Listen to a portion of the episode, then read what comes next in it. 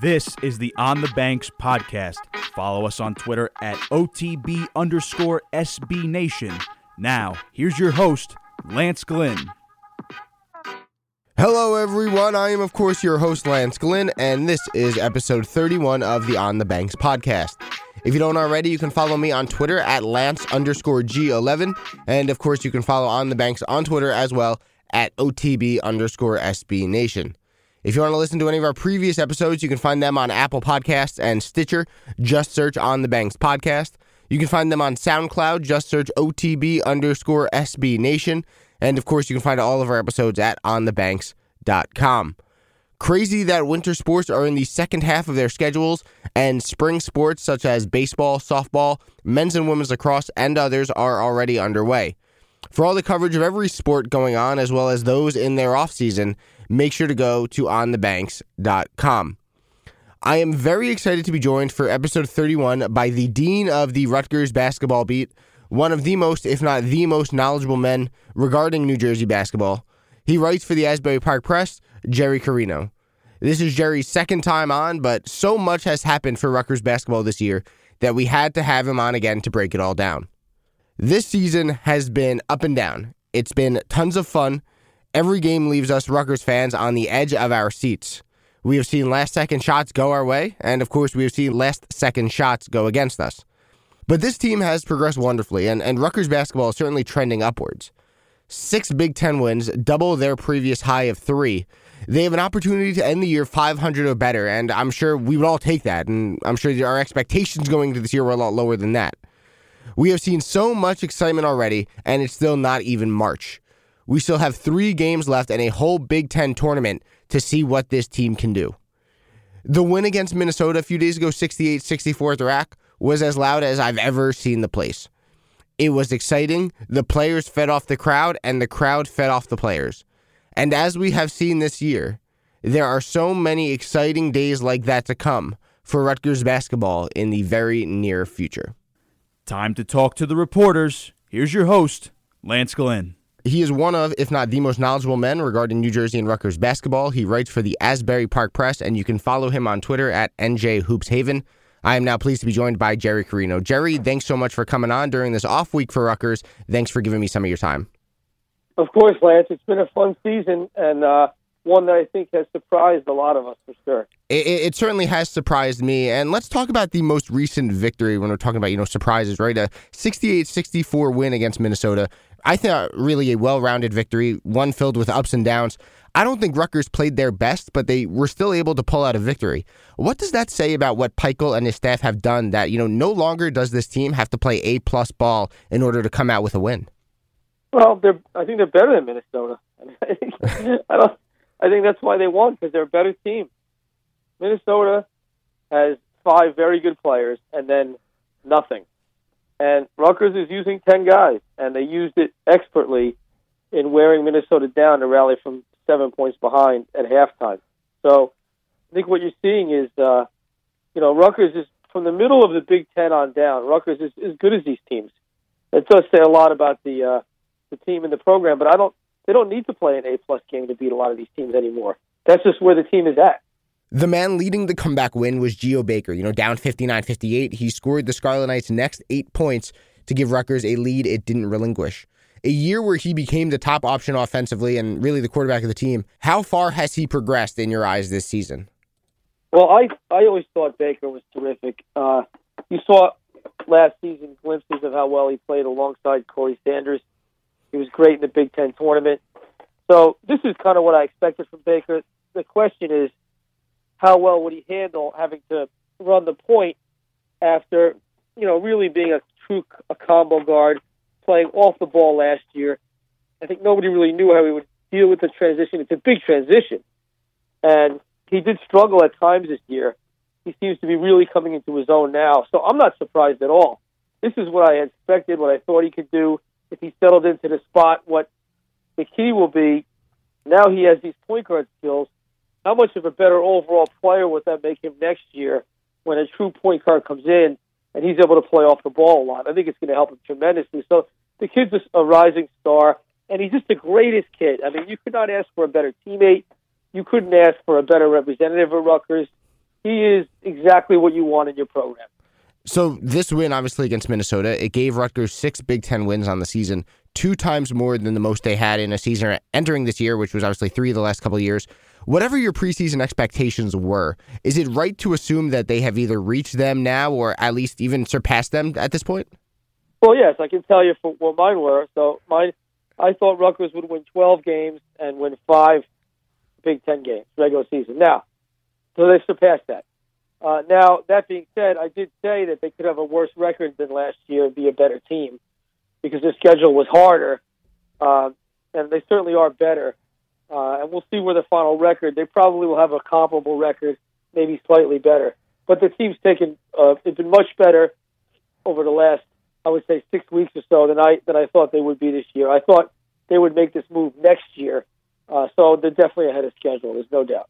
Eugene, in that game, 14 points, 9 boards. He's the emotional leader of the team, one of the captains, obviously. Pikiell, each and every year, has said that he's the most improved player on the team. But to you, just how much better is he this year compared to how he performed the past 2 years? He seems to have become really just such a great all-around player that he necessarily wasn't last year and obviously his freshman season.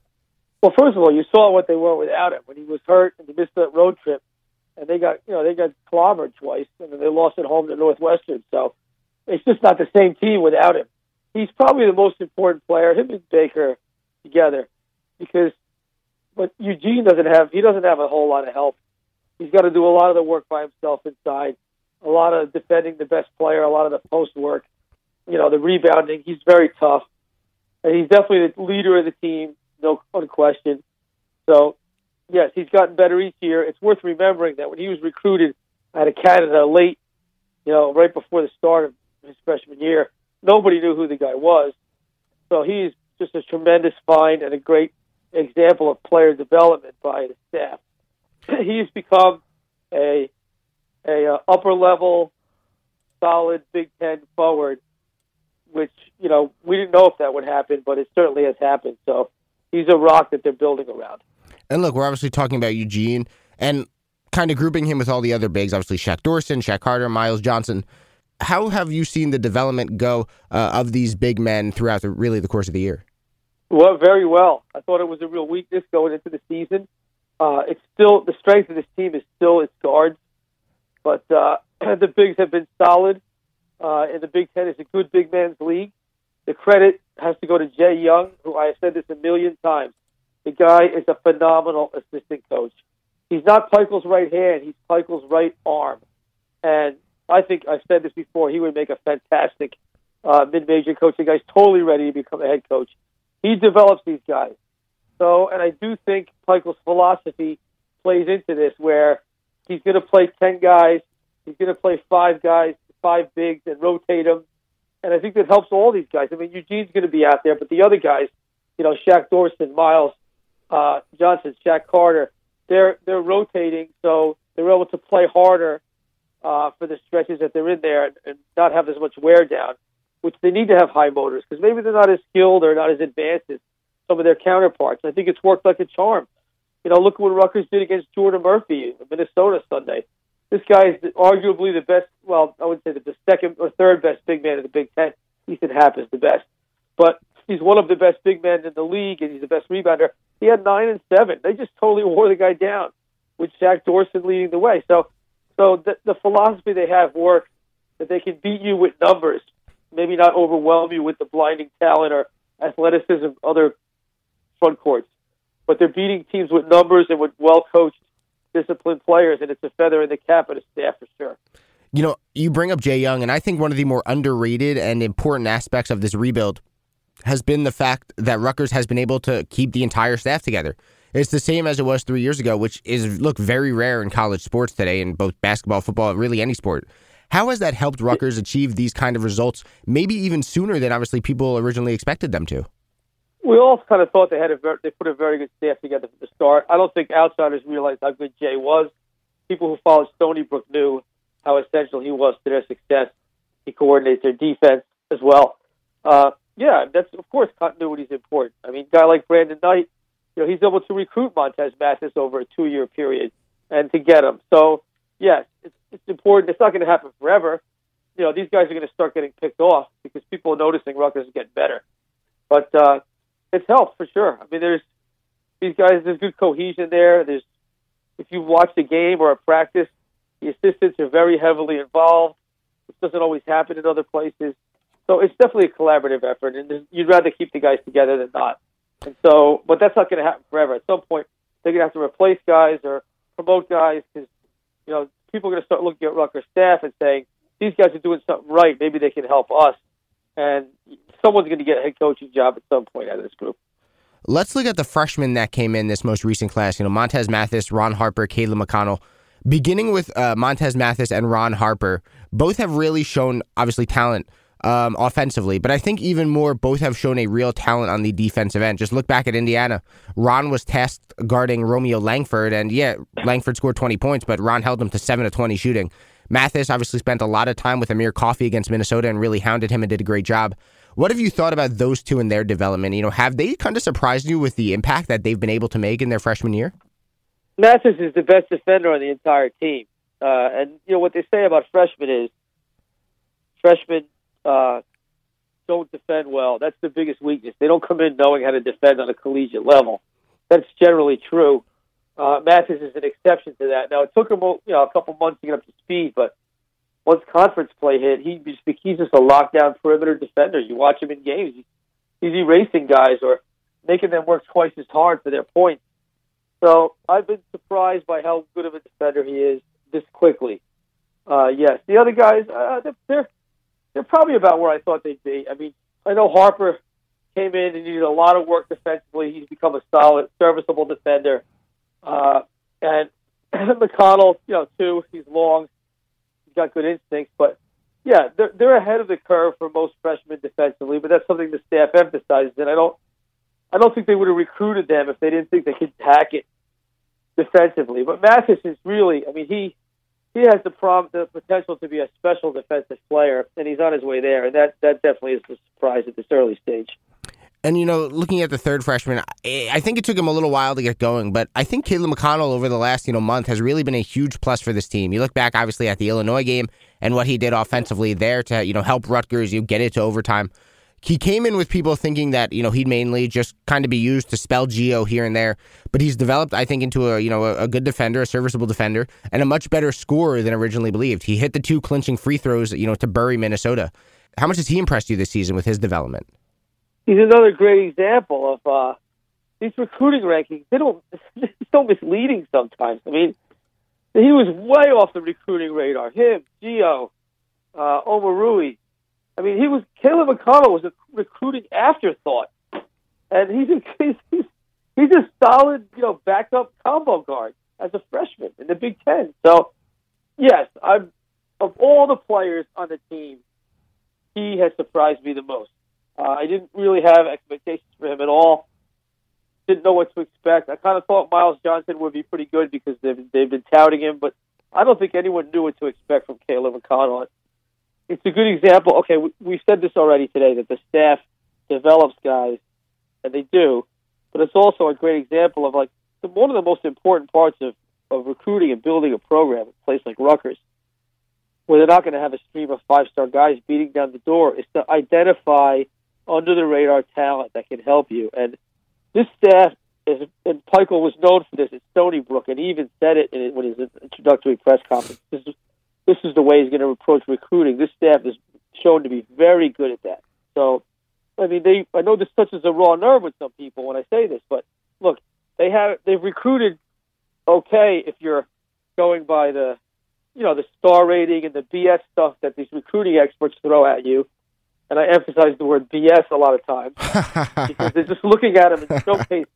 They're looking at him in showcase in AAU settings, and not places where defense is emphasized, where tactics are emphasized, where team ball is emphasized, where there's high stakes for a team to win or lose, like a high school tournament or something.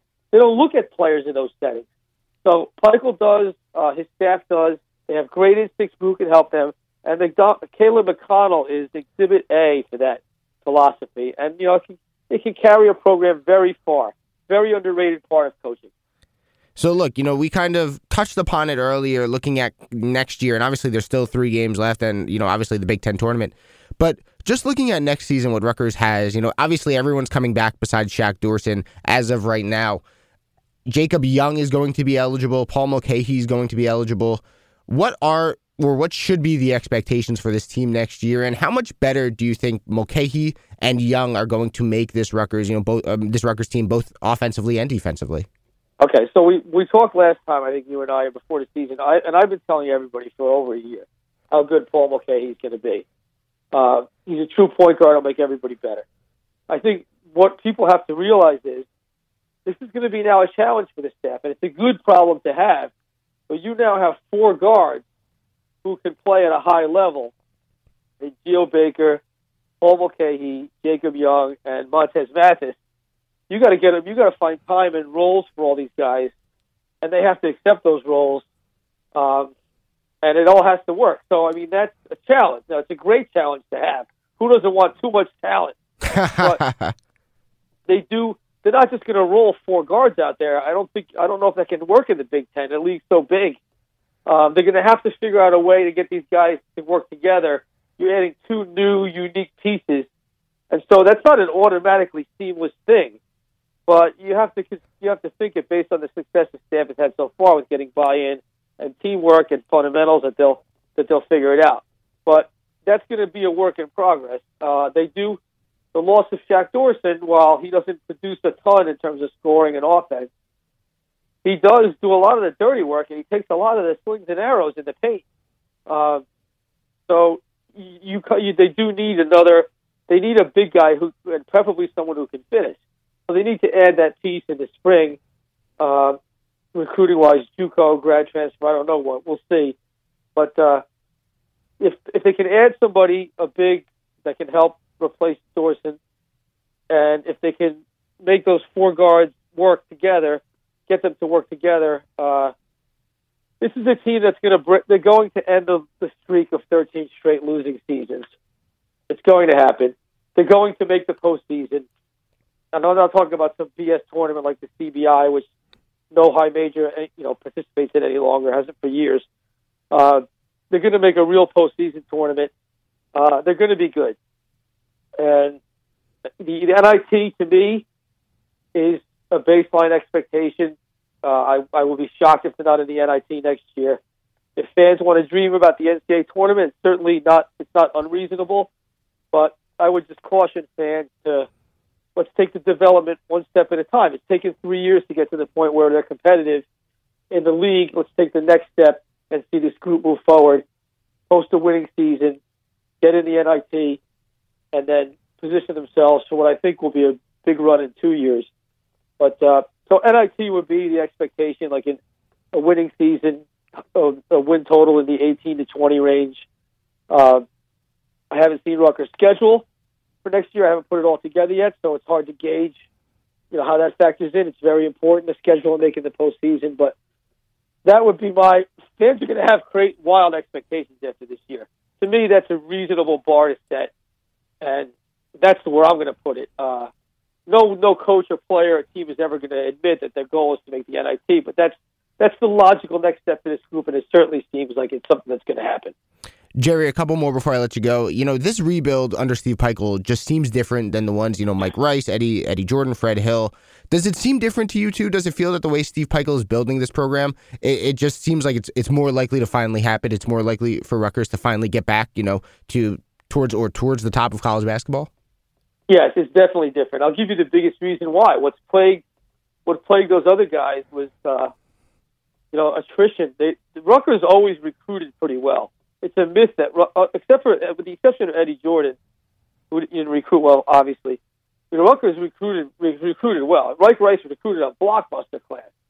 Freddie Hill recruited some tremendous players, a McDonald's All-American, some other 2 or 3 other big-time talents. But players didn't stick around. They were Kevin Bannon. Guys packed up and left. So the biggest thing with Pikiell, the reason to believe that he's building something long-term here, is because the loyalty to him among his players is very high. If you look at Stony Brook, and we're talking in an era where low majors and mid-majors are getting picked clean with grad transfers and up transfers. If you look at Stony Brook, his transfer rate was very low. His loyalty rate is very high. He still gets phone calls and texts from a lot of his ex-players. So he's developing a bond with these guys, and because he's a good coach who treats them well. And I don't think you're going to have the exodus that haunted, past regimes. So yeah, that's said. They seem to be on track. That's what seems to be different. Is this just feels like a longer term thing, and we'll see. Look, you don't just snap your fingers and make the NCAA tournament. I mean, things have to go in your favor. You need some breaks, but it does feel like this group is committed to. These guys are committed to sticking around and seeing this through. I will be very surprised. Listen, they're going to have some attrition in the off season. This is college basketball. They're going to have some guys who have eligibility left. They're not going to be back. I mean, that's just the way it is. But the core of this group, the key players, they're all going to come back. And I will be shocked if one of them leaves, transfers out, leaves early for whatever reason. Absolutely floored. This group is here. The nucleus is here to do something special. Jerry, last one. Look, they're sitting at 10th right now in the Big Ten. 3 games left. They have a chance for a 500 record. Are those the goals fans should set for this team for the rest of the season? Finish, possibly at 500 and try to maintain at best they can that first round bye? Yeah, the bye, they seem to be in decent shape for the bye. With 3 games left, there's a very good chance they'll go 2-1. It's going to be tough to win in Iowa. But expect to beat Penn State at home, even though Penn State is playing better. And then who knows? Indiana's they're just staggering to the finish line. That's a disaster out there. Really borderline disgrace, considering that program's pedigree. So who knows what kind of environment they might be. An alumni hall, they might be booing their team when Rutgers gets out there. So 2-1, certainly realistic, and that gets you to 15-15. Going into the Big Ten tournament, which means you go 1-1 there, and you've broken the streak of 13 straight losing seasons. So yes, that's very realistic. I think it will happen, and no one's going to bang their chest about not having a losing season. But it's a huge step forward in perception, and it would be a very big deal and a job well done. I think that's the reasonable goal. To get if they do that, if they go 2-1, they will get a bye, and then you have an 8-9 type of game or a 7-10 type of game, which Rutgers could win on a neutral court, and then you get one crack at a heavyweight, and it's fun. But either way, people are going to look back on this season as a transition point, an inflection point, a benchmark in the turn of Rutgers basketball, and that's been fun to watch. You can follow him on Twitter at NJHoopsHaven. Jerry, thanks so much for joining me and giving me some time to talk Rutgers basketball. Of course, Lance. Let's talk again in the offseason. I want to thank Jerry for coming on episode 31 of the podcast to talk Rutgers basketball. This season has been such a whirlwind. It was labeled a year for the team to continue progressing, and they have certainly done a lot of that and more. And the good news is, everyone besides Shaq Doorson is coming back. Everyone's involved this year. Led by Geo and Eugene, we've seen progress from Mr. Doorson, the freshman, the bench. It's been a year trending in the right direction. But fortunately for us fans, it's not over. Rutgers has already woken up the Big Ten with their play and has an opportunity with Iowa, Penn State, and Indiana to really wreak some havoc. But regardless of what happens, we Rutgers fans all can agree. Great success is going to be here soon for the men's basketball program here on the Banks. Follow On the Banks on Twitter at @OTB_SB Nation and subscribe to us on Apple Podcasts. Just search On the Banks Podcast.